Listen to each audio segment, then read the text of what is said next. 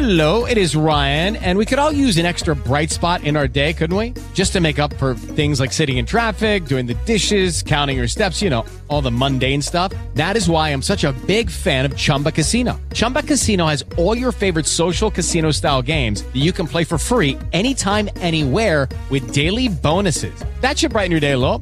Actually, a lot. So sign up now at chumbacasino.com. That's chumbacasino.com. No purchase necessary. Group. Void were prohibited by law. See terms and conditions. 18 plus. Lucky Land Casino asking people what's the weirdest place you've gotten lucky? Lucky? In line at the deli, I guess? Aha, in my dentist's office.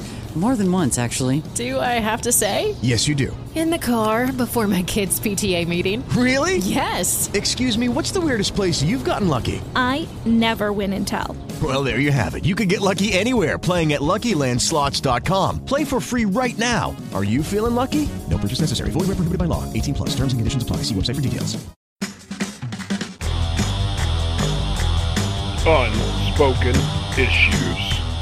All right, ladies and gentlemen, welcome to the Unspoken Issues podcast. My goodness, we are back and we are going to be discussing some DC comics this go round. As a matter of fact, we're going to be talking some Spectre comics. That's Dean Compton over there. He's giving some deep thought and into some Spectre related sandwiches. That up there is Darry Weight. I'm Jesse Starcher. I've got questions already because I've never read, I know the Spectre. All right. I know about the Spectre. I really remember when Hal Jordan became the Spectre. That was the big thing. That was the big thing for me. I know the Spectre's been around forever before that, but I've kind of got to throw this around here real Maybe quick. just a little. just a little. He's got a little bit of history. Jim Corrigan's got a little bit of history with the Spectre there. But yeah, I mean, first off, it's called The Spear of Destiny, issues 19 through 22 of the Spectre, the Spectre comics. And I, I, for the longest time, I thought it, on the cover, does it say The Spectre or is it just Spectre?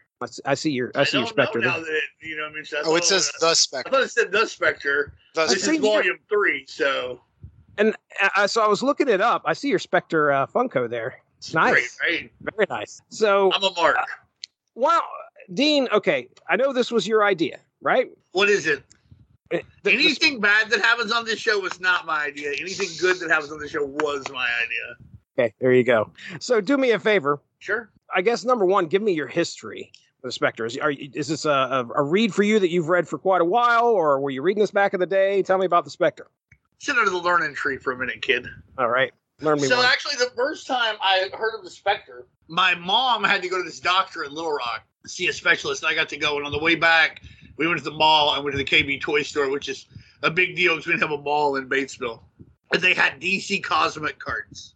They didn't have the Marvel cards. They started getting the Marvel cards. They didn't have any. All they had was DC Cosmic cards. So I got a couple packs of those, and one of them was a card about the Crisis on Infinite Earths and uh, it was part of a three card like deal. Like there were three Crisis on Infinite Earths cards, but this one was like the Spectre was squaring off with the Anti Monitor. I'd never heard of this fucking guy, but it looked cool as hell. yeah, yeah. And so I asked mom about him, and like you know, because for whatever reason, I was from mom about superheroes. Like she was like a big fan or something. I was like, "Hey, mom, how's the Spectre?" Like no shit from Apple Butter about this, but I would ask. anyway. I guess you know it's kind of like the old story. Like you know, there's a drunk guy looking for his keys under a street light. And somebody goes to help him, and like after a little bit, the guy who comes to help is like, "Where'd you lose him anyway?" He's like, "Oh, I lost him across the street." Like, well, why are you looking here? It's like this is where the light is. You know, so I, I had to ask her, you know, who else was going to, you know, until I could, became friends with uh, a local DJ, I didn't have a lot of people to ask or talk to about this kind of stuff. So uh, she kind of remembered the Spectre, but, you know, didn't really know a whole lot about it. Eventually, I would get to talk to Ben Johnson, who was a local DJ, and he he informed me about the Spectre and, you know, how it was like, you know, basically like, the wrath of God incorporated into like a human vessel. And then I started reading like All Star Squadron. I got into the Justice Society and I learned the Spectre was a huge part of that.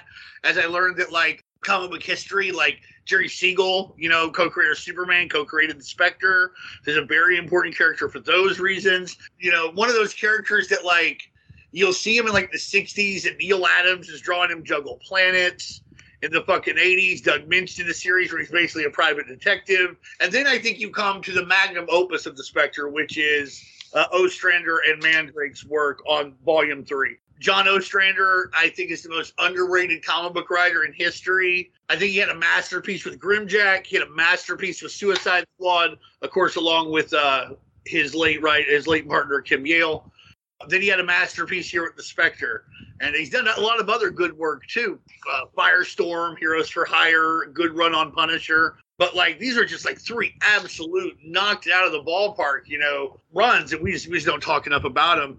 I just love I love the idea of the Spectre that this is the wrath of God, but he's sort of confused. He needs earthly guidance because otherwise, you know, we'd all be judged, we'd all be damned. You know, it's like right, uh, right. Romans 3:10 as it is written there are none righteous. No not one. And like Romans 3:23 for all have sinned and come short of the glory of God. And if we're going to be very strict about judgment then like you know well apparently none of us passed this mark. And that's not what the spectre is here for. So you get this you get this series here where like John Ostrander was not afraid of going after those metaphysical questions. He wasn't afraid of the power level of the spectre that's something that a lot of people have been upset about before.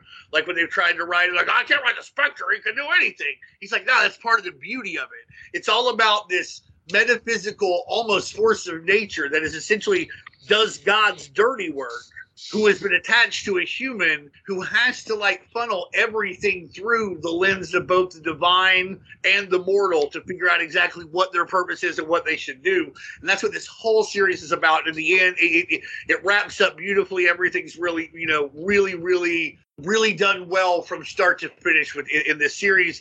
This may be the best four issues of it. It's certainly um, Wizard loved it back in the day. I think that the I think the the cover of 22 is like iconic, where Superman's holding the Spear of Destiny against the Spectre.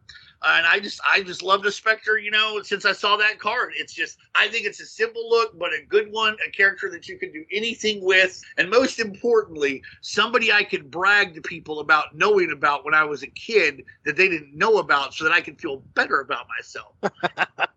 That's the most important Oh, thing. right? most importantly. Most important thing. I know that was a bit of a rant, but I'm the Spectre guy here, so uh, so that's uh, All right. But I chose right. it because I thought y'all would really love this one. I think it's an incredible, incredible four issue story that, like, uh, if you don't like the Spectre after this, you're probably just not going to like the Spectre. Mm. And Well, Jesse's like, well, then I don't like the Spectre.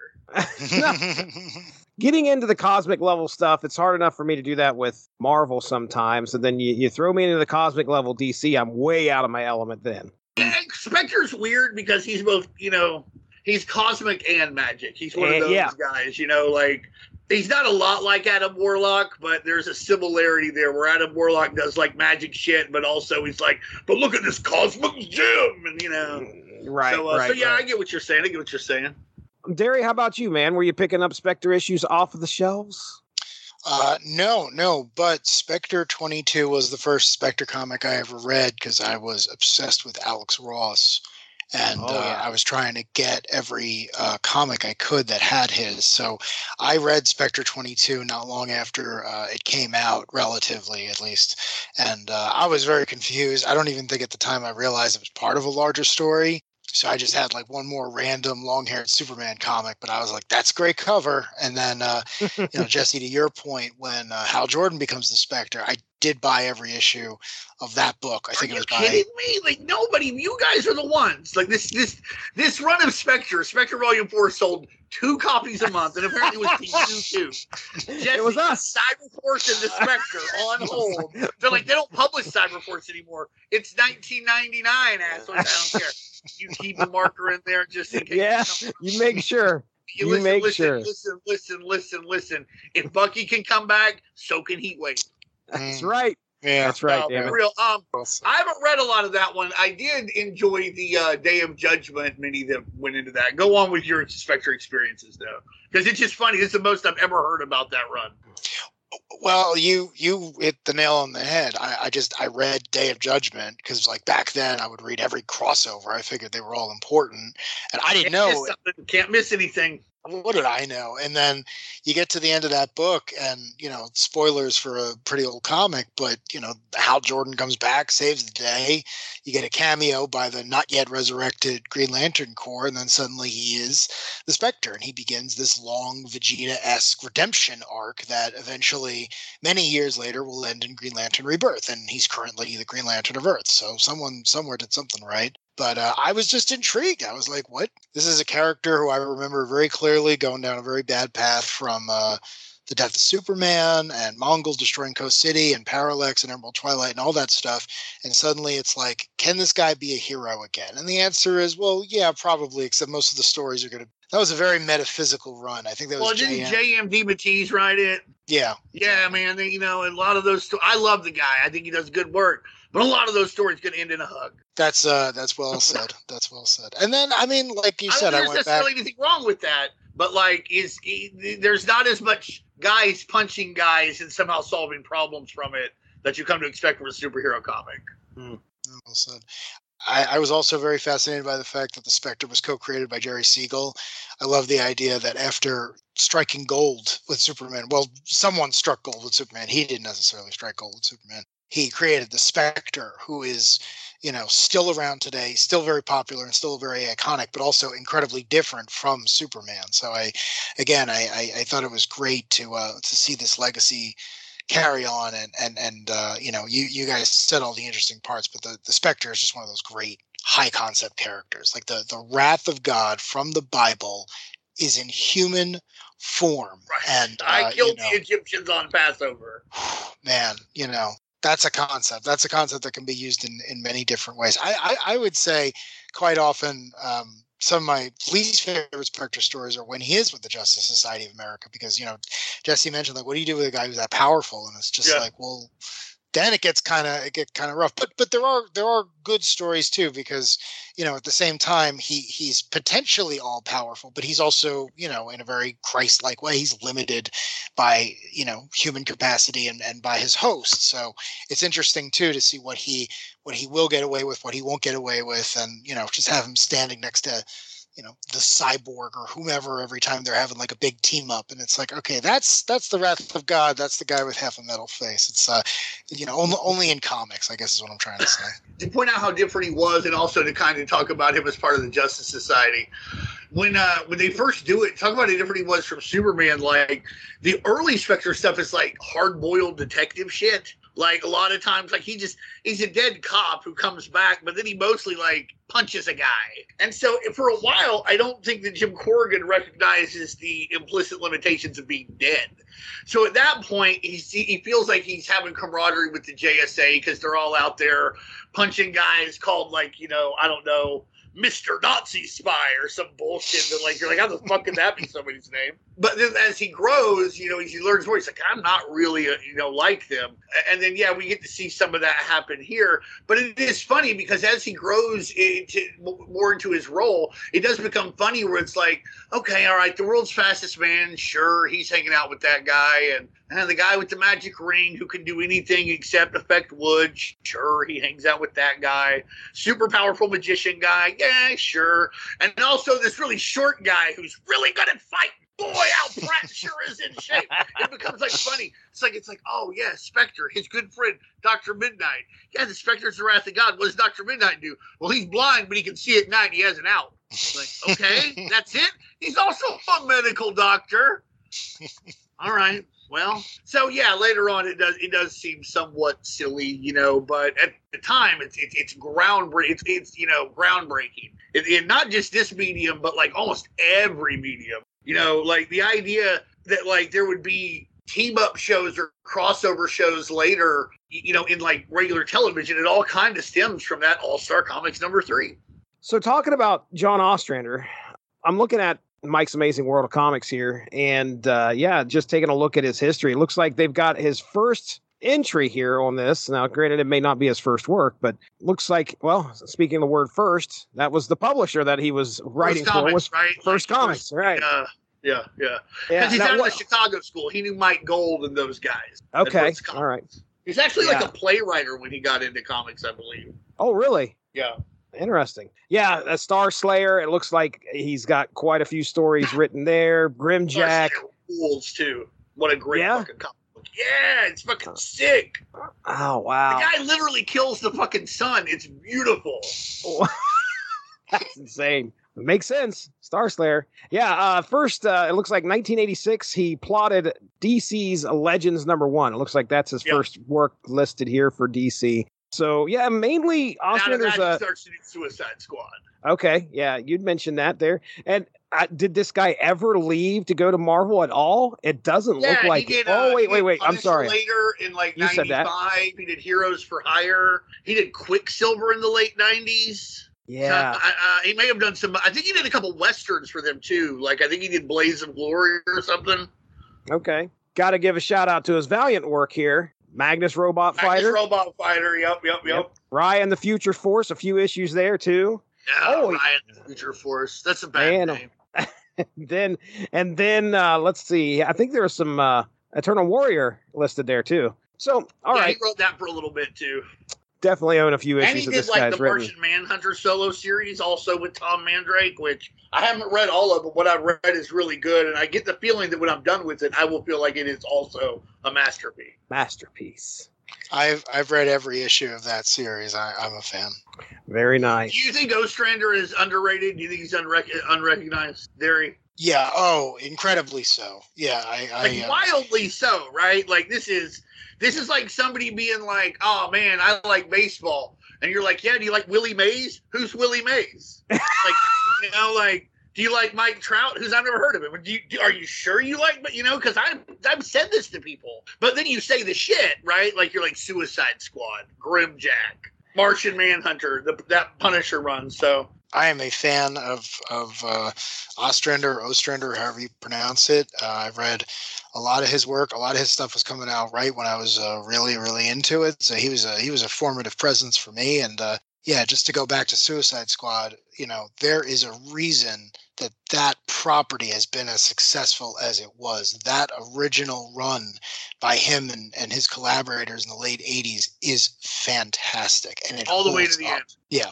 it really it holds up. It touches every corner of the DC universe, and Amanda Waller is one of the best fictional characters of all time. Full stop. Oh, for sure.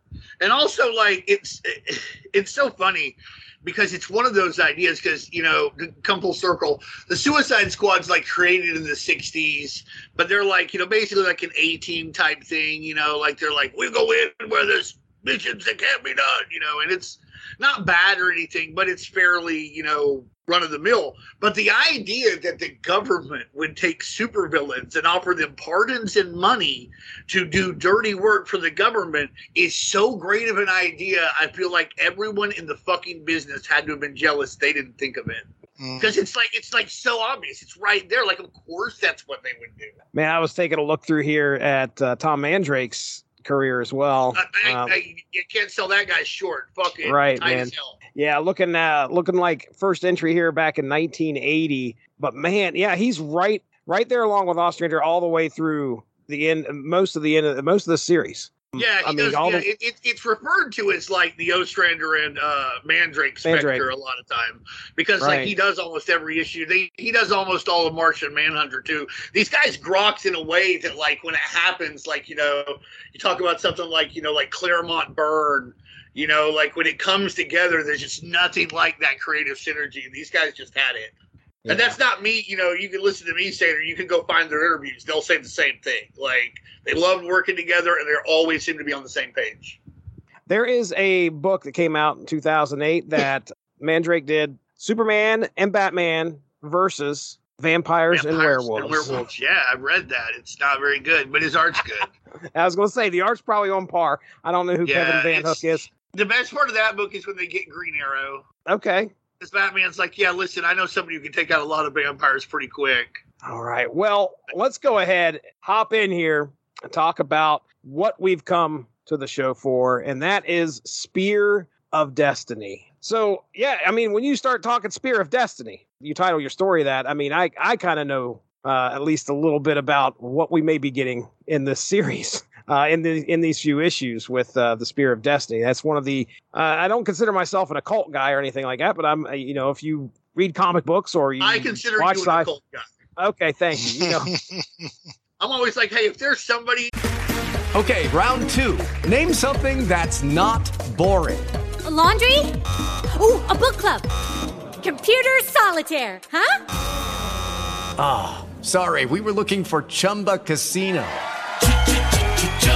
That's right. ChumbaCasino.com has over 100 casino style games. Join today and play for free for your chance to redeem some serious prizes. ChumbaCasino.com. No purchase necessary. Void where prohibited by law. 18 plus terms and conditions apply. See website for details. Judy was boring. Hello. Then Judy discovered ChumbaCasino.com. It's my little escape. Now Judy's the life of the party. Oh, baby, Mama's bringing home the bacon. Whoa, take it easy, Judy. The Chumba life is for everybody. So go to ChumbaCasino.com and play over 100 casino style games. Join today and play for free for your chance to redeem some serious prizes. ChumbaCasino.com. No purchase necessary. Void where prohibited by law. 18 plus terms and conditions apply. See website for details. Is, is somebody doing a seance or something? I bet it's old Jesse. I bet Jesse's over there just making salt pentagrams and summoning incubi. I bet that's old That's me. Jesse. I'm telling you right now, the the backdrop I had to I had to put up just because the pentagram was coming through right. in the video. You're like, I'm Um, sorry about all the goat skulls, guys. My apologies. Um, for real, go on. You- You're not an occult guy, but go on.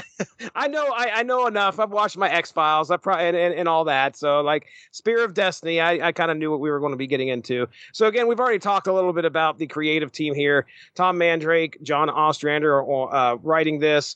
Uh, John Ridgway pops in here for an issue, I think. He does a Uh, great it- job too. Yeah. it, it fits right in. Fits right in. Lettered by Todd Klein and colored by Carla Feeny. So this hits Todd out. Klein's the man, right? Like, can you imagine a better letterer?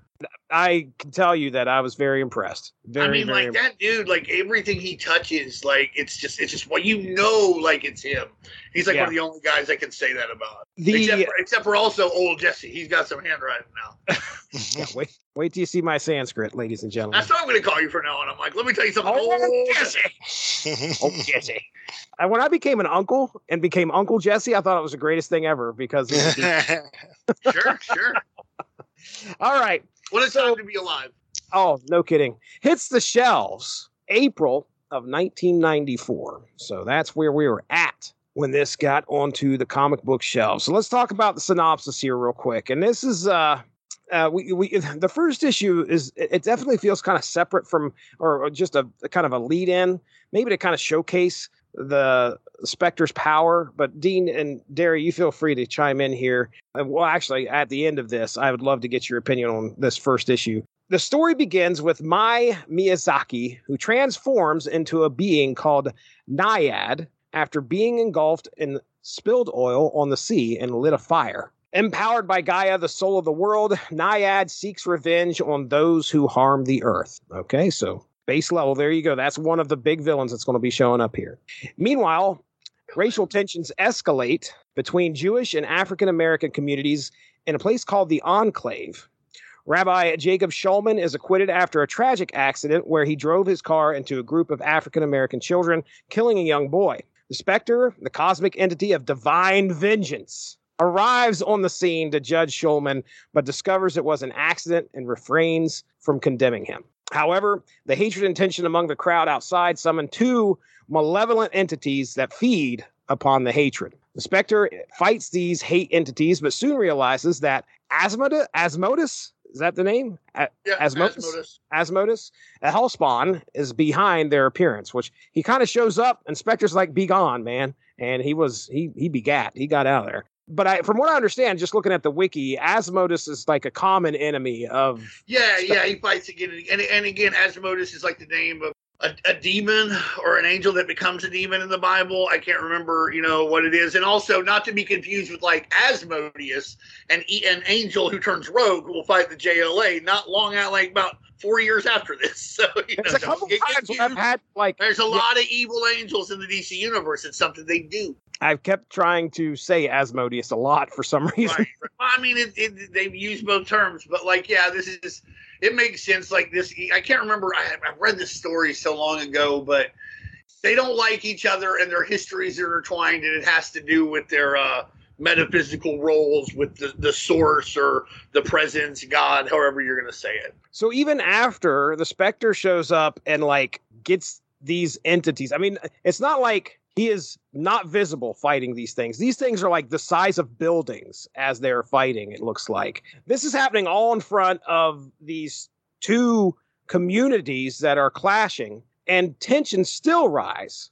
And the Spectre tries to go down there and attempts to quell the violence. Eh, it, it kind of works, kind of doesn't. Meanwhile, President Clinton seeks a way to control or destroy the Spectre, believing he has gone insane. Professor Nicodemus Hazard investigates the Spectre's history and learns of the Spear of Destiny, a mystical artifact capable of controlling or destroying the Spectre. Unbeknownst to Hazard, the Spear has a corrupting influence on its possessors. The story also explores Another the Spec- terrible thing Hitler did. Oh yes.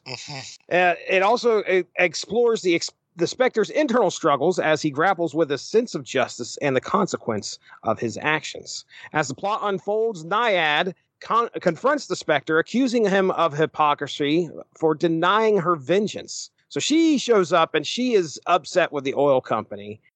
Essentially, she's like what in the water elemental? Yeah, um, she comes from uh, actually Ostrander brought her over from uh, his run on Firestorm.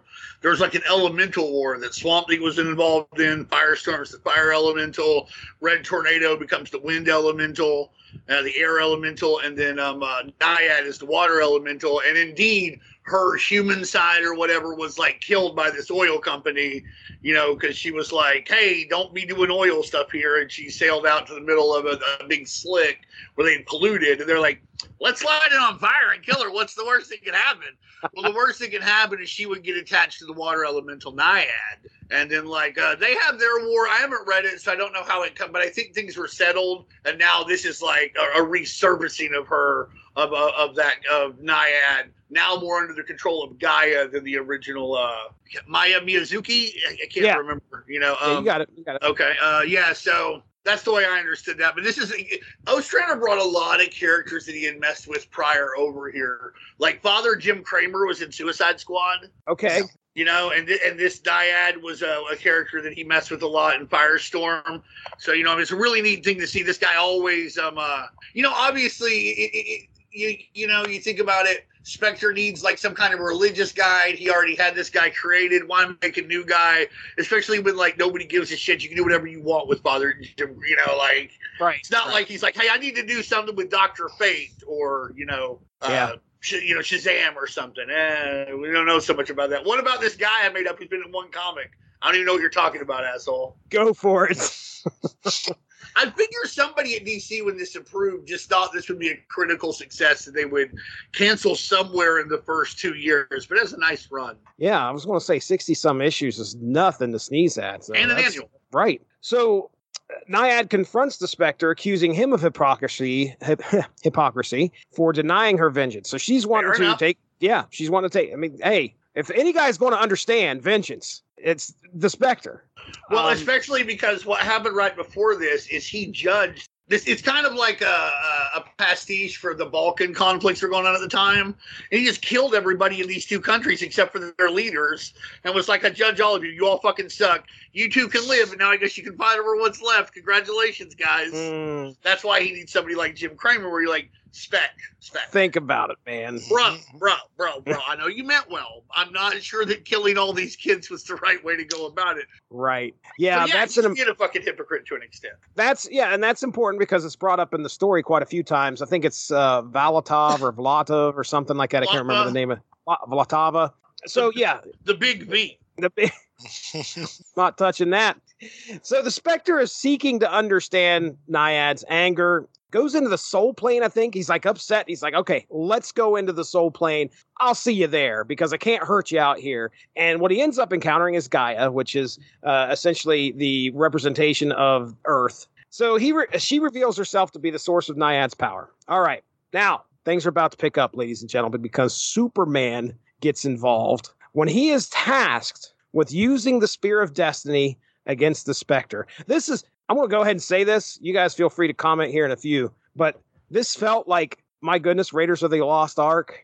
like, where's where's the Spear of Destiny? In a warehouse that the U.S. government has, along with a bunch of other stuff. Uh, and that's where Hazard ends up finding the Spear of Destiny. He goes and gets it. And It's so funny because he's got to talk these guys into finding it first in that warehouse, and then grabs the Spear of Destiny, goes to the president. The president's like, Here, Superman, do us a favor. Can you go talk to the Spectre a little bit? Maybe talk him down. But what they don't understand at the time when they give him the spear is the fact that it's cursed and the spear's dark influence tempts old Superman to violence.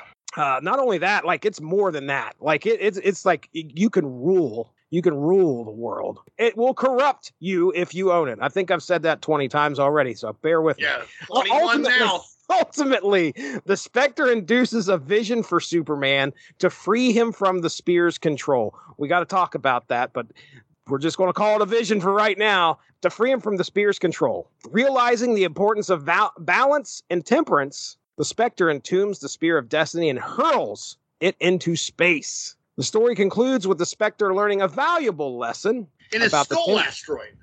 It's pretty cool. It's pretty It's, really cool. Like let's let's be honest. One thing you will never accuse the Spectre of from like let's say like the seventies on when it's the Jim Aparo, Michael Fleischer like cutting people in half with scissors and shit, and like people's faces melting or like turning somebody into grass and then mowing them. Like you will never accuse the Spectre of being like you know like boring.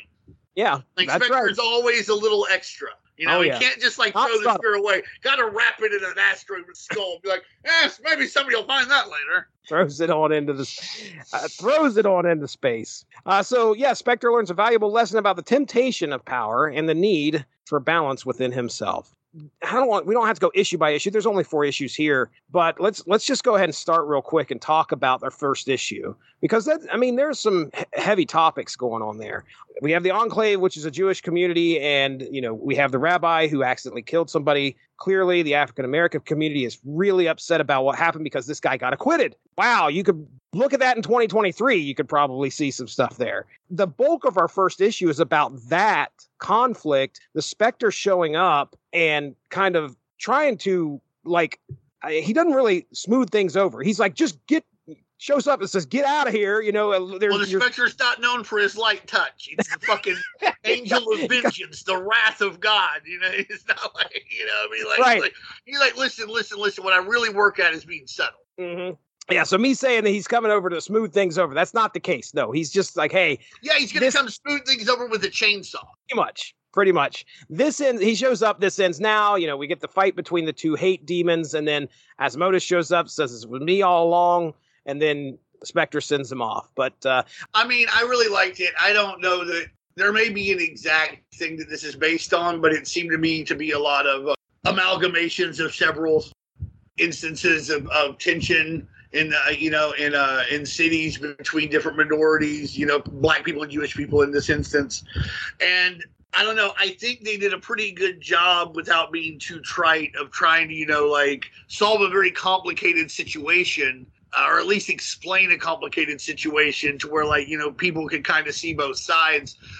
I like the rabbi a lot especially the part where like the Spectre goes to judge him and the Spectre's like you know who i am? He's like oh i know exactly who you fucking are. And he's like and i love where he's like i did it. I i may as well i may as well murdered the kid and the Spectre's like it's not like that. Like you know Right. like it's sad. You committed the sin of pride obviously but like this was not your intent. Like we can't we're not going to judge you based on this. It, it sucks you know but i think that's an important lesson that the spectre's trying to learn as he tries to take on the idea of getting justice with mercy for the purposes of vengeance on a more individual level because when he tried to solve the world's problem he just killed all these people. Yeah. and now he's trying to you know he's trying to find a different way. I think the page where he puts the scale up is just like you know really really great. I also think the page where they um uh, where they show atrocities that were committed to jewish people during world war ii with the holocaust and uh, ho- uh, concentration camps and also what happened to uh, black people here with lynchings, to KKK, slavery, because there's a really well drawn picture where like the Spectre is showing both the the rabbi and the guy whose son was killed by the rabbi like each other's grief. And uh, you're led to believe that the rabbi had a son who like died in the holocaust you know what i mean? So like he under understands losing a son and the rabbi passes on and i assume he goes wherever Jewish rabbis who are good people go, who you know, with a couple spots go when they die. I'm not familiar enough with Jewish faith to uh, say, and I know why they had to do the Azmodus stuff and like why he's like, oh look, it was these demons, but you know, it, it cheapens it a little. I think they do a good job where like they continue to fight even after the demons are gone because like these these demons didn't have to be there for there to be this tension. You have two groups of people who are used to being historically persecuted, and you have two groups of people who are used to not getting justice. You know because uh, because the status quo has denigrated and denied them such. So I, I, I really I really appreciated you know showing that that like the Jewish people are entrenching and the black people are like, where's our justice? The Jewish people is like, where's ours? May not be an easy answer here, you know, and I think they, they, they do a good job of not trying to proclaim one, but so much is like, you know, sorrow is sorrow and grief is grief and both sides had, you know, had their tragedies. To lighten things up at the end, I do enjoy where we learn you got Bill Clinton, fucking Bill fucking Clinton, you know, like talking about smoking weed. So that's pretty cool. Bill Clinton's all like, "Oh, I didn't inhale." I'm like, "Well, let me tell you something. I've done been inhaling, Bill, so you don't have to worry about it." I, I might be at a disadvantage for not reading. I mean, I knew there was this issue at the end where they were talking about how the Spectre had went off and killed these people. It's not rehashed at the beginning. It's not like, hey, catch up, everybody. By the way, which is fine with me. I don't. I didn't need that, but I think if I would have known that, this whole situation that the Spectre was involved in here, you you might be sitting there wondering, like, is is the Spectre going to go off again? Is he going to level this community now? Is this a situation where, like, oh my goodness, now we're just going to have a flattened part of wherever this is at? Um, yeah, yeah.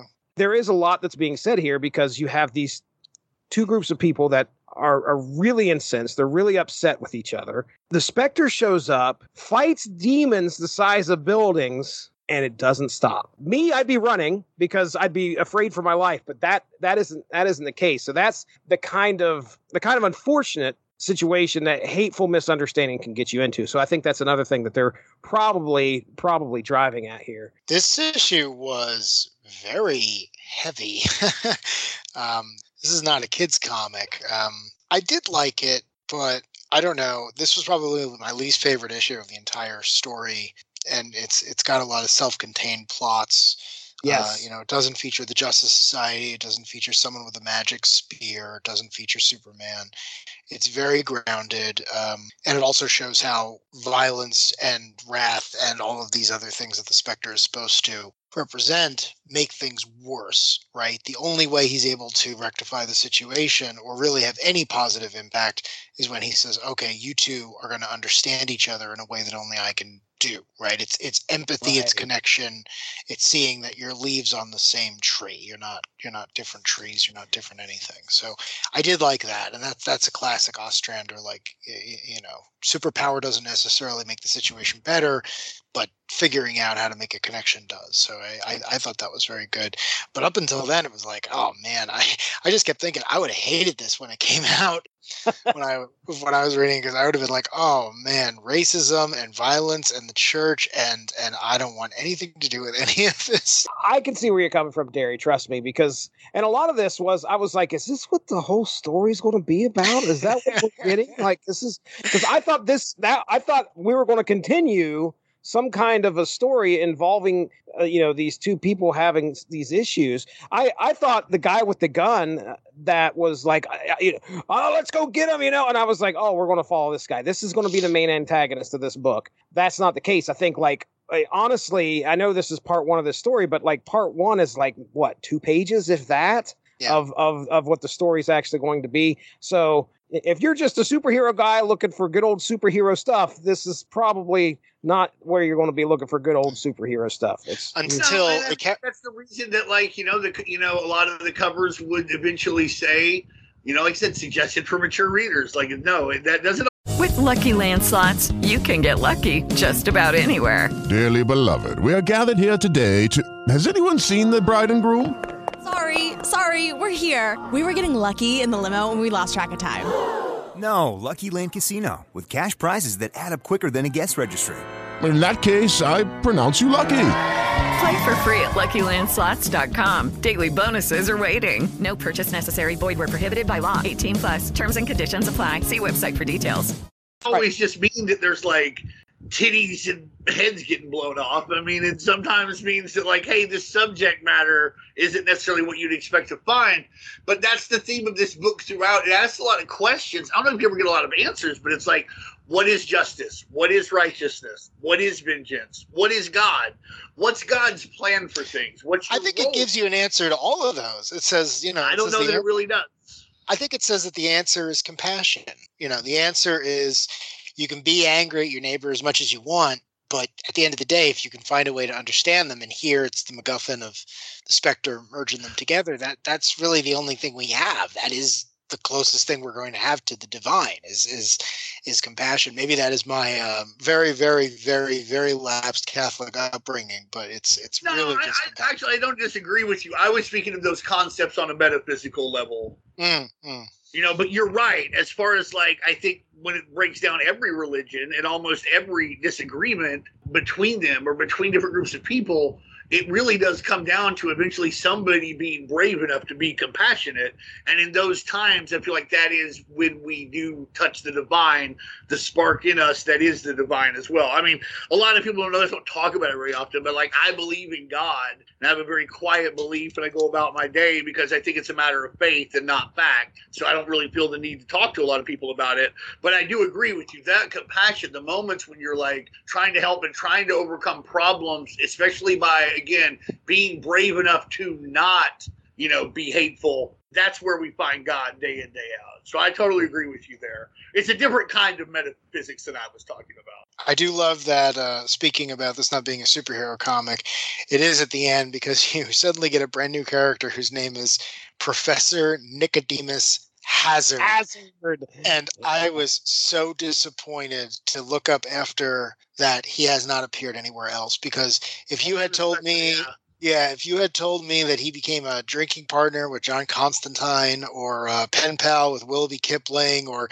was sleeping at Baron Winter's house, I would have been all about it. I would read that miniseries. Um, but he shows Give up. Grant Morrison time, they'll discover it. They'll they'll get them in soon. Just give Grant Right. Morrison time. yeah. No, I agree with you. Like this, this guy totally fits in with that trench coat brigade feel, you know. But Yeah, it's never really used elsewhere. But I don't get the feeling that they were denied John Constantine. I think they wanted their own character. Oh yeah, It because doesn't feel like a Constantine pastiche at all. No, no, no, not at all. I was just using those as an example. Ha- ha- Hazard is your um he's he's Willard from Apocalypse Now. The action is happening around him for the rest of the story, right? He talks to the Justice Society, he gets their part, you see their story.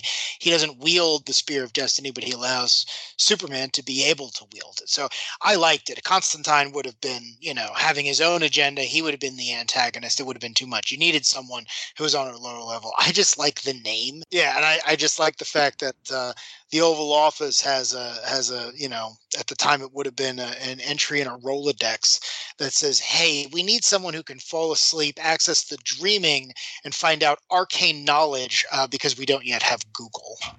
From a book that they won't write. Yeah, That's man, right, that is exactly, great. Oh, it's great stuff. The character that he's running into there in the Dreaming is that somebody that's been around for a while? Oh yeah, that's Lucien, the librarian from Sandman. Like, and honestly, I wanted to bring this up. What a fucking moment because you didn't see a lot of the Vertigo guys appearing in like DC titles at this time. The Spectre was one of those titles you would kind of call was like a bridge title. Like the Phantom Stranger could do Vertigo shit, but then he could be in the Spectre. Swamp Thing Mhm. could do Vertigo shit, but he could be in the Spectre. But like for the most part, they kept these lines very strongly demarcated. So to see Lucien was like, wow, awesome. I also really, really love the song Luck of Lucien by a tribe called Quest. Everybody should listen. A Tribe Called Quest, one of the greatest groups of all time, and everybody should fucking listen to them. You should at least listen to that song. What a fucking jam! And I always think of it whenever I see his name. They don't really go together at all, but it's a good vibe. That's great. We mentioned the Justice Society. Let's talk about it. That happens in issue My two. favorite superhero team of all time. Yeah, buddy. The Justice Society shows up as Nicodemus Hazard is he's trying to do basically he's just doing some research, trying to find out how can we handle this problem, the Spectre. And he's Yeah, because I don't think he wants to kill him or anything. He's legitimately being like, you guys used to be his friend when he was like fucking lifting ships like they were the That was ships Remember, remember those like ads when you read like 70s and 80s comics and they're like Task Force Navy, send away and you'll get 85,000 ships or however fucking many there are. You remember those? Oh yeah. Oh yeah. You know, and they had mm-hmm. similar ones for like the Revolutionary War and the Civil War. If you ever seen pictures of them, they're apparently shitty. In my mind, they were amazing. But it's like he was playing with those ships, right? Like he's just like, what, what do you want? I'm gonna fucking juggle some battleships for a little bit. yeah, I that sit off for these. You can't stop me, God. the opening page. The opening page is exactly how you're describing it there, with him with this massive battleship in his hands while the Justice Society is flying all around him.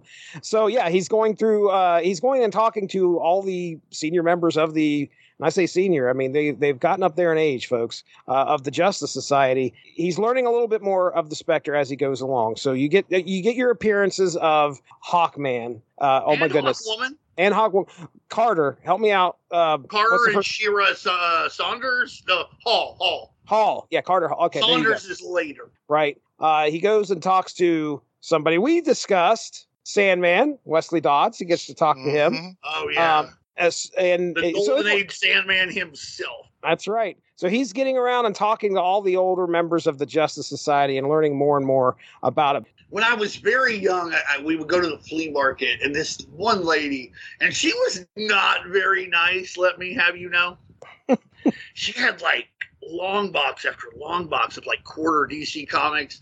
I remember seeing like y'all ever see the World's Finest with like the super the super kids like Batman Jr. and Superman Jr. back in the seventies. She had a bunch of those. She had Legion of Superheroes, and uh, she had all these All Star squadrons. I'm a World War II mark. One of the first things I read when I was a kid was like the uh, World War II encyclopedia entry. I loved the maps. I would like be like, oh, this is how it worked. This is this is why the Germans lost at El Alamein. I'll have you understand. It had a lot to do with supply lines. And so, like when I learned these guys were fighting during the Second World War, I was automatically like, you know, just entranced by that idea. And then like I got to l- learn more, and I'm a big, you know, I'm a history buff period, but I really get into the history of anything I'm into. Like y'all can tell, like, you know, I know a lot about like all of my interests, you know, wrestling, music, comic books, baseball, what have you. And so this really, they really crossed over. And so, like, I just could not get my hand on enough Justice Society stuff. At the same time, the Straczynski Parabek Justice Society drops. And that is such a good comic book. It's beautiful, it's a lot of fun. I saw this stuff around the time that I lost my dad uh, when he killed himself and stuff, and like it was weird because I felt like this sounds so stupid, but I felt like Jay Garrick and Greenland and Alan Scott were like they were now my grandpas, and like like I could like lean on them in a way I didn't have a dad uh, when my mom's dad died when she was young, and my dad's dad was you know I don't know where the fuck he was by then. I, it sounds weird, but I just leaned on them in a way. And like, and again, the more I learned about the Justice Society, the more I liked them, the more I liked the idea. Then I discovered like Infinity Incorporated and the 70s Paul Levitz, Wally Wood stuff with Power Girl and the Star Spangled Kid and that kind of thing. And I just, I don't know. It was also just really cool to, to learn that there was a legacy with this shit. They're like, oh, there was a Golden Age Hawkman, and then this Hawkman, and now this Hawkman. It was like every door I opened in the world of superheroes just opened another door, and there was something like cooler and cooler and cooler behind it. And the Justice Society was one of the first things I saw like that. Like, there are how many Green Lantern? This Green Lantern, his weakness is wood. Why does that Flash guy have a fucking weird hat on? You know, I mean, Right, right. that's me. I don't know how y'all feel about the Justice Society, but that's basically, you know, that's a bunch of like weird mishmash things that all come together to they are my favorite superhero team. Okay. I, I'm, I think I got a hold of something from the library that had all the crossovers. For you know, like where the JLA and JSA would cross over. Yeah. Uh, so, or a crisis, probably on crisis on two Earths or something. I can't remember. Crisis on Earth one and two. There you go. That's so the very first one where they met. Yeah, that is probably my. I was I was a mark for crossovers. Yeah, for so sure. i- if, I didn't care who it contained, if uh, Marvel, DC, whatever, I couldn't wait to see what they were trying to do to get those stories told with those two characters in it. I so think you and I too like were socioeconomically similar. You didn't have a lot of money, so Mm. if you could get a comic book that had like thirty superheroes in it as opposed to like two, that's the one you wanted. and You're gonna get a lot more bang for your buck, right? Oh yeah, absolutely. I, you know, one of the things that they flesh out here with the Spectre and the Spear of Destiny in this issue is about the fact that how there was like this uh, what they call it a field of influence or something, where like magic based things could not go across, or Hitler That's would how gain control. The DC universe canonically explained why the superheroes didn't just go win World War II. Honestly, I think that is a great way of explaining it. I was thinking about that today. No, hard, hard disagree. Hard disagree. I- How would you explain it then? What would you I would do what they they did at Marvel with the Invaders, where it's like, why doesn't why doesn't Namor just go kill Hitler? Well, because Hitler's got fifteen super people who are always surrounded by. Like, come up with better stuff. This this I the Justice Society of America, arguably the most powerful superhero of all time, can't go fight in the European theater because of magic MacGuffins. It's like, Hey, they can't go to the Pacific Theater either. Well, whatever. Come on, you know what I meant. Like that's it's not it's nonsense. It's like you're telling me you don't want to have stories where they're they're they're fighting. They're like in Berlin. They're liberating camps. They're doing all the cool stuff the invaders got. You don't want to see Alan Scott in Paris. Like, come on, this is nonsense. I mean, I mean, you're acting like this never happened. Like there's stuff like the JSA Liberty Files. Oh, I do a little know, of this I stuff know. All Star Squadron. I'm talking- but they I'm needed, talking a, they needed a canonical reason why they couldn't just go do it all the time. And this is as good as any. You have to think about like when this was like done. You're talking about the DC superheroes. So why doesn't Superman and Wonder Woman and the Spectre and Doctor Fate? They're a lot more powerful than Captain America and Namor and Bucky. You know, I mean, I think that's part of the problem too. You could believe that it would take the invaders like half a year to somehow fight from Italy all the way to Berlin. If you let Superman and Spectre in there, the war's over in five minutes. All right, fine. Maybe the Spear of Destiny and the other magical items are why the Spectre cannot end everything else. And and the the Nazis were known occultists. Like, fine, that's that makes sense. But like it, literally, like this is a recurring motif as to why the Justice Society didn't have more like battles there. I just I just I always viewed it as a cop out. It's like they're not gods; they have weaknesses. Just create more villains for them to fight. Like I, I, I don't I don't know. I I was just going to say, I didn't realize it was the whole Justice Society. I only thought it was the Spectre. When I was reading this, I Oh was, no, no, it's the whole Justice I Society. I mean, other Wow. other guys have gone like, okay, um, like Doctor Midnight and Hourman canonically did like missions. It was only the ones that were like super powerful, like Green Lantern and Doctor Fate. The Spectre couldn't go, but like the Atom punched some Nazis in Europe. I think part of the problem is, is this is something that was done decades later because at the time the reason they didn't have Superman go fight the Nazis is because they thought it would be ba- they literally thought it would be bad for the morale of Americans. Okay. Like this would just be a bad show, you know, because he's Superman. You can do that with like Captain America punches Nazis all the time in his 40s books, but Superman doesn't do that so much. He deals with some saboteurs and stuff like that. And like the idea was that like it just wouldn't it wouldn't be good. It just like morale would you know would somehow affect morale. Whether that's true or not, I don't know. But it meant that like 40 years later, when assholes like us are looking at this stuff, somebody had to explain why they didn't just go do it. And I think Right. this is as good as any 40 years later. Okay. the other example I always point to, other than the, the invaders, and, and Dean's right. The invaders were, first of all, they came later. They were a retcon themselves, and they're much, much less powerful. The other and thing they I fought always, the Nazis in their time canonically, which Superman and Wonder Woman like didn't really do at the time. Sure. Unless they came here, like Cap parachuted into fucking wherever. the other one that was a contemporary of the Justice Society that I'm a huge fan of, and that'll never get reprinted again, is uh, uh, Shazam versus the Monster Society of Evil. And there's there's a couple of issues where the Monster Society uh, actually includes as its members every single leader of an Axis Power nation. Like they're they're literally drawn in panel reporting to Mister Mind. Oh, And Shazam man. and his family have to stop them. And I again, that book skewed even younger to to Dean's point. Like that that no one took that book seriously. But I always laugh because it's like you know what was what was Hitler and and the others doing uh, during the 40s of the Fawcett comics. Well, they were listening to a Venusian mindworm as Shazam, like you know, punched out whatever uh, super mecha thing they had built that month. So, I mean, there's there's different ways to take this. I I personally, I always viewed the Justice Society way as a cop out. I, I also don't share Dean's um, uh, love of, of of the stuff. I'm, I'm happy to see that you, Jesse, thought it was just the Spectre because that would have made way more sense to me. I do want to bring up the other moment, the big moment that's in this book, uh, in this in this issue, and that is when Hazard begins to realize it seems like the Spectre is as he's been on this earth, he's definitely changing in some way. I think the the phrase that he uses is that the more times he spends with humanity, like the more human he becomes. Yes. Is that is that what it was? And so there's some truth to that. Part of part of the problem with like the Spectre is if he gets separated from a human host or he's not around humans for a while, he, loses he loses his ability to perceive like humanity. And again, you know, like I said earlier, if, if the Spectre decided to judge us, we would all be found unworthy. the moment that I was talking about is when Carter and Shira call upon the Spectre to like bring their son back. That's where I mean that's, That's a rough, buddy. it is a rough scene. It it really is. And Darry, another heavy uh heavy instance in this book right there. Oh yeah.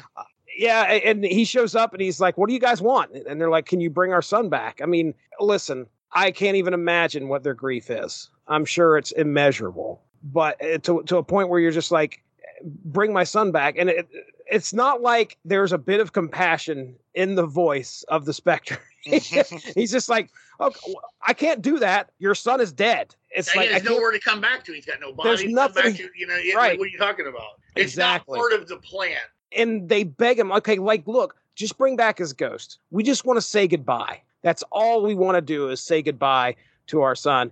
He's like, even if I could, I would not. That's not why I'm here. And then he left. And I mean, it's rough. To be fair, like, of course he was cold. These people he hasn't seen in a long time, like, show up out of nowhere, and they're not like, "Hey, man, how's it going? Hey, Spectre, how are you? How have you been?" They're like, "Hey, do us a favor." And by the way, this favor is bring our dead son back to life. Can you imagine? He was super insulted. That's rude. It's rude. That's rude, Carter Hall. No, I understand. I, I understand. And I want to give this issue kind of a bit of a spotlight because of, I, honestly, I think it is one of my favorite out of this series. I, I, mean, I love Superman fighting at the end here. So, but this gives you a little bit of history, and there is a massive history of the Justice Society. But this whole Ragnarok thing that's going on, Deanie, can you shed any light on that? Is that what is that what happened in the comics? Is these guys got stuck in limbo and At one point, they got stuck in limbo fighting Ragnarok. You know, again and again, they would die, and then you know the the Midgard or the Asgardian like bad guys would die, and then they just do it all again. And I believe in Armageddon Inferno in the '90s. Somehow they're able to come back, and they're still since they were in limbo, they hadn't really aged in it or anything, Okay. you know, a whole lot. Fair So that's where they were, and that that canonically happened. I think it happened from like the end of like uh, the last days of the Justice Society until then, until like Armageddon Inferno number four, I want to say.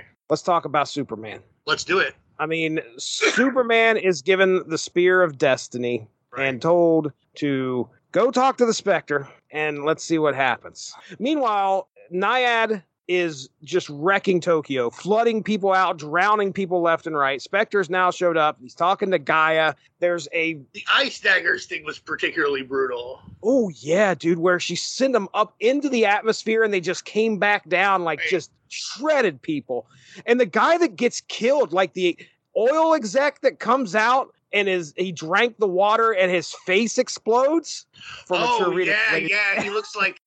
I used to play Predator 2 on the Sega Genesis a fucking ton, and like when you would walk, like it would, uh, you know, the three dots. Uh-huh. like from the predator like they would you know they would start falling you had to walk away if you stayed in one spot too long they would show up and if you kept staying there it would land on you and then you would die and this eye would like come towards the screen like "Ah!"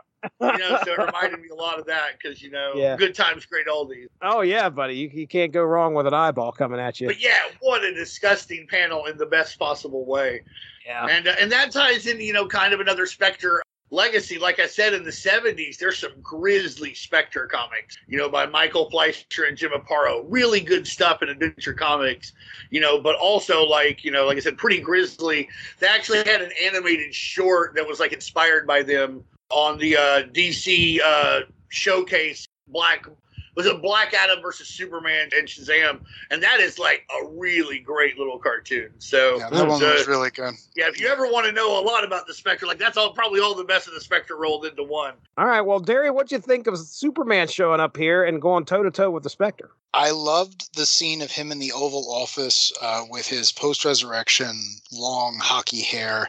It reminded me very much of uh.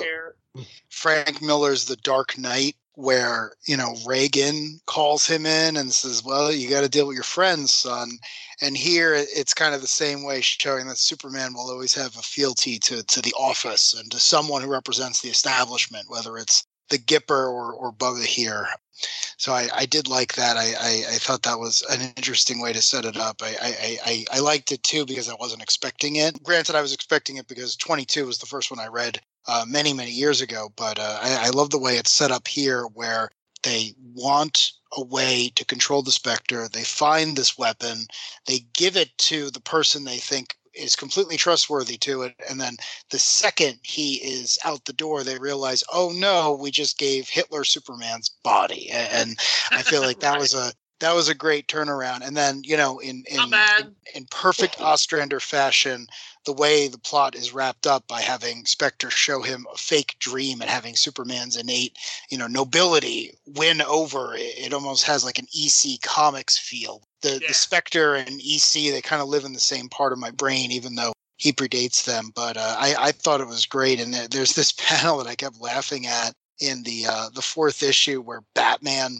is with a gun and a, a cyborg eye and a bandolier, and he looks like something out of the DCEU.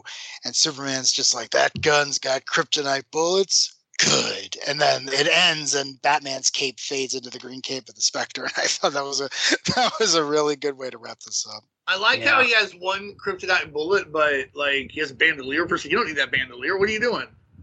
you got one bullet. We've seen that. We know you've only got one little thing. Also, that cyborg guy, I had an action figure in the 90s. It was like from like the Legends of Batman series called like Cyborg Batman. It looked a lot like it looked a lot like this one, but I think it comes from Robin 3000, but had that same like red eye effect. Cool shit.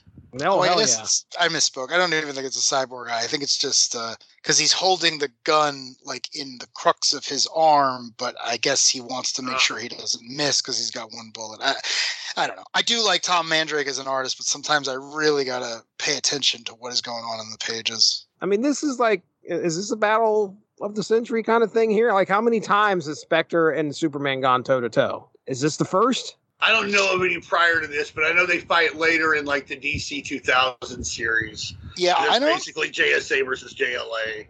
I don't think they fought before this because you, you, you have to remember, and some of the Justice Society members allude to this, but this is not even 10 years removed from Crisis on Infinite Earths. And before right. then, you know, Superman and the Justice Society hadn't been on the same world for like right.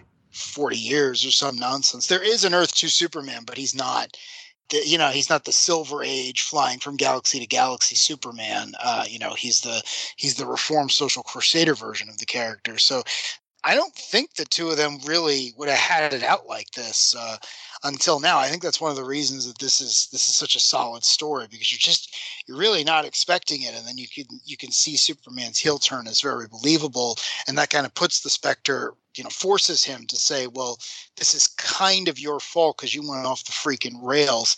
How are you going to fix this? And again it's like well i'm going to let his nobility come through because that's what i have learned. Like if a person is good and you give them the opportunity to be so you know they they will surprise you i thought that was a great way of of wrapping up the storyline i mean if you got superman versus the spectre on the cover Darry's going to be picking it up. I'll probably pick it up if I would have seen it. I mean, my goodness, mm. that, that is, if you knew who the Spectre was and what you're wanting to know, what could possibly bring these two against each other and who is going to walk away the winner if that happens. Now, I know how comics work, but back then, you didn't you didn't know you didn't know what was going to happen and the way that this story is told it's like you're reading the page and all of a sudden superman is plunging that spear right into the spectre and like oh, oh, I didn't see this coming. Oh, and then of course, you know, I got shades of what was it, the Black Mercy was kind of going through my head where mm, I was, mm, yeah.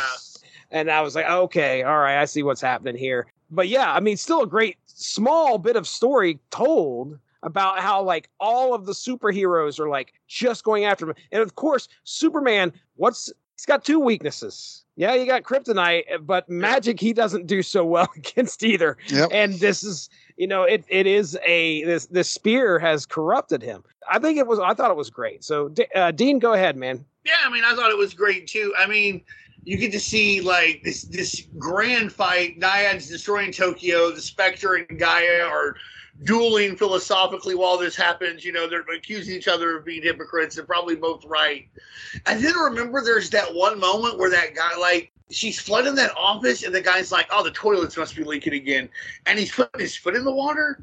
And I was like, "Bro, if the toilets are leaking, why? If you think that's toilet water, why would you put your foot in there? You gotta be, you gotta be touch it. smarter than that. You gotta have a plan. Like the guy from the Carnage concert, Madison Square Garden, he had a plan. he was ready to go. He wanted his knife in there. He got it in there. And Let me tell you. what's his plan? What would what would the guy at the Madison Square Garden, the knife guy, what Yeah. could he have done with the spear? Now think about that. Mm. What kind of a world would we have been living in? honestly, if he if he had the spear, you know, the Spectre would have done the same thing to him, but like inverted. Like it would have been about like like you'd be like, oh, good. Well, now you're in charge of the world. Here comes the Suicide Squad. Now here comes Superman. Now here comes this guy. Here, oh, you're never gonna get the rest. How about that? Now you get to fight all the armies. Blah blah. He's like, I'm tired of this, and he'd give it up. He's like, yeah, you're too weak for the spear, son. That's probably what he would have done. To What I love is that you could have left it when I asked the question, but nope. You looked to the sky and your brain was gone. I could see it. And I was like, he's going to provide an answer. And by Why would I not provide an answer, old Why- Jesse? Why wouldn't? Old Jesse asked a question, then Dean Compton's going to answer it. Damn right. I, um, uh, I do think that like one of the cool things about this fight is like straight up. If they fought like the Spectre's going to destroy Superman, Superman can't really do anything to him. But this is a great equalizer. Where you're like, all of a sudden, he, you know, you know, the game has changed. It's definitely a great story for really everybody involved. Superman's like, I have a lot to think about because maybe I'm not as incorruptible as I thought, you know. And Spectre's like, I have a lot to think about because you know maybe powerful people, you know, can like eschew the the temptation that comes with power that leads a lot of people to engage in you know malevolent and tyr- tyrannical behavior. Naiad's got some stuff, you know, and and and uh, Gaia have some stuff to think about. Like, what does balance really mean? How does that work? The Spectre says a great thing when, when he killed everybody in Vlatava and like uh, fucking caused a volcano. It caused a lot of pollution, as volcanoes do. Like, uh, you know, a volcano was uh, primarily responsible, I believe, for 1816, which was the year without a summer. Like a, a volcano had exploded across like the earth and like it made temperatures and like weather fucking crazy because there was so much soot and ash had been shot up there and shit, right? You know, he he atoned for that, and then Superman was like, "What? Do it all with all the pollution. Ah, every, I'm only responsible for this. Everybody, humanity's got to find its own way. Part of that is the Spectre's judgment of the DC universe, but part of that is also going to be what Darius said, allowing the people who have goodness in their heart to find a path that is sometimes rocky and sometimes barred by thorns to get by those thorns with the scrapes and bruises and lacerations necessary to come out the person they always wanted to be and the person that they are on the other side. And that's I why I like we- these comic books so much when it comes to the Spectre. Like, yeah, maybe if I had been a little younger and I, I was, you know, somewhat precocious, so I did like him at the time. You're There still is- somewhat precocious. Thank you. I appreciate it. I appreciate it. That's the young man's term. Um, but like, I like when I guess Kurt Busiek said it like where he's like, I like when you can have like the personification of fear and the personification of speed have a conflict and have something meaningful come out of it. The Spectre comic does a great job of having conflicts where like you don't necessarily get like a hard cut and dry this is the answer you were looking for but you get all the material you need to find your answer you know wh- wherever this you know would lead you. And i just i i love it when superhero comic books are more than just superhero comic books without turning into like pretentious drivel. And this one does a great job of being more than a superhero comic but never ever be too heavy-handed or too like into its own bullshit like Yeah, its own parts doesn't do that. Right. If Superman and the Spectre were going to fight, like really had a reason to throw down, and it had to be stopped, they could have the personification of Jerry Siegel himself, you know, show up like uh, like one of the uh, seven unknown men of Slaughter Swamp. Just be Oh, like, yeah? boys, don't do this. Don't fight on my behalf. And then the Nice. Spectre would be like, "Oh yeah, you you have suffered enough," and then he would just go away, and Clark would go back to doing whatever Clark does. Maybe they could run into him like the way the fantastic four met jack kirby Yeah, exactly. That's exactly what I was thinking. I was thinking of that scene from Waid and Wieringo's Fantastic Four. Yeah, exactly. Yeah. Thank you. Uh, I asked uh, Chat GPT who would win in a fight just to see Why what are they you said. trying to replace us? the future is truly here. Ultimately, the result of such a battle is open to interpretation and can vary depending upon the creative direction and the writers in specific circumstances. Is that not like the biggest BS answer you ever heard? It's true though. It's true. the problem with it, like you know, if I the mean, fight like, happens in Action Comics, he's going to get an anti-magic suit, and that's going to be that. If it happens in a book called The Spectre, Clark's going down. He is. Yeah, yeah. I, I, like I said, in a vacuum, I think the Spectre takes him a lot, but like we can Yeah, always, any good creator can come up with a way for Superman to reasonably beat the Spectre, and vice versa. So that's just the answer. That's the answer to all superhero comics. And I'm surprised at how many adult superhero fans there are who want that to not be the answer. Right. Who like wildly fucking think that they're somehow like we can have fun with it and debate back and forth, but they really want to definitively say like, uh, no way, Ultra Magnus would totally beat Machine Man. Who fucking knows, buddy? Like you, whoever, whichever way we want to write it, we can do it. Squirrel right. beat Galactus. Like you can do anything you want. That's part of the beauty of superhero comics. You know, it's not hmm. just like you know straight up on paper. Like Batman figures out how to beat guys stronger than him all the time. Punisher does too. Superman like does stupid stuff so that people compete with him. It's I like discussing it with y'all, but I don't like it when people try and say that their opinion of a fake fucking fight between fake fucking superheroes is somehow definitive. I I want to say that uh, I I could not be a bigger Ultra Magnus fan, but there is no way he does not lose in a fight to Machine Man. I'm putting that out there. The Machine Man's going to beat Ultra. Magnus. I would probably agree. Yeah, you know, I mean, but at the same time, would you if, if there was a comic book where Ultra Magnus beat him, would it set you off? No, of course not. Yeah, you know what I mean? Because you, you can see a plausible way for this giant fucking robot commander semi truck to beat, you know, uh, a robot.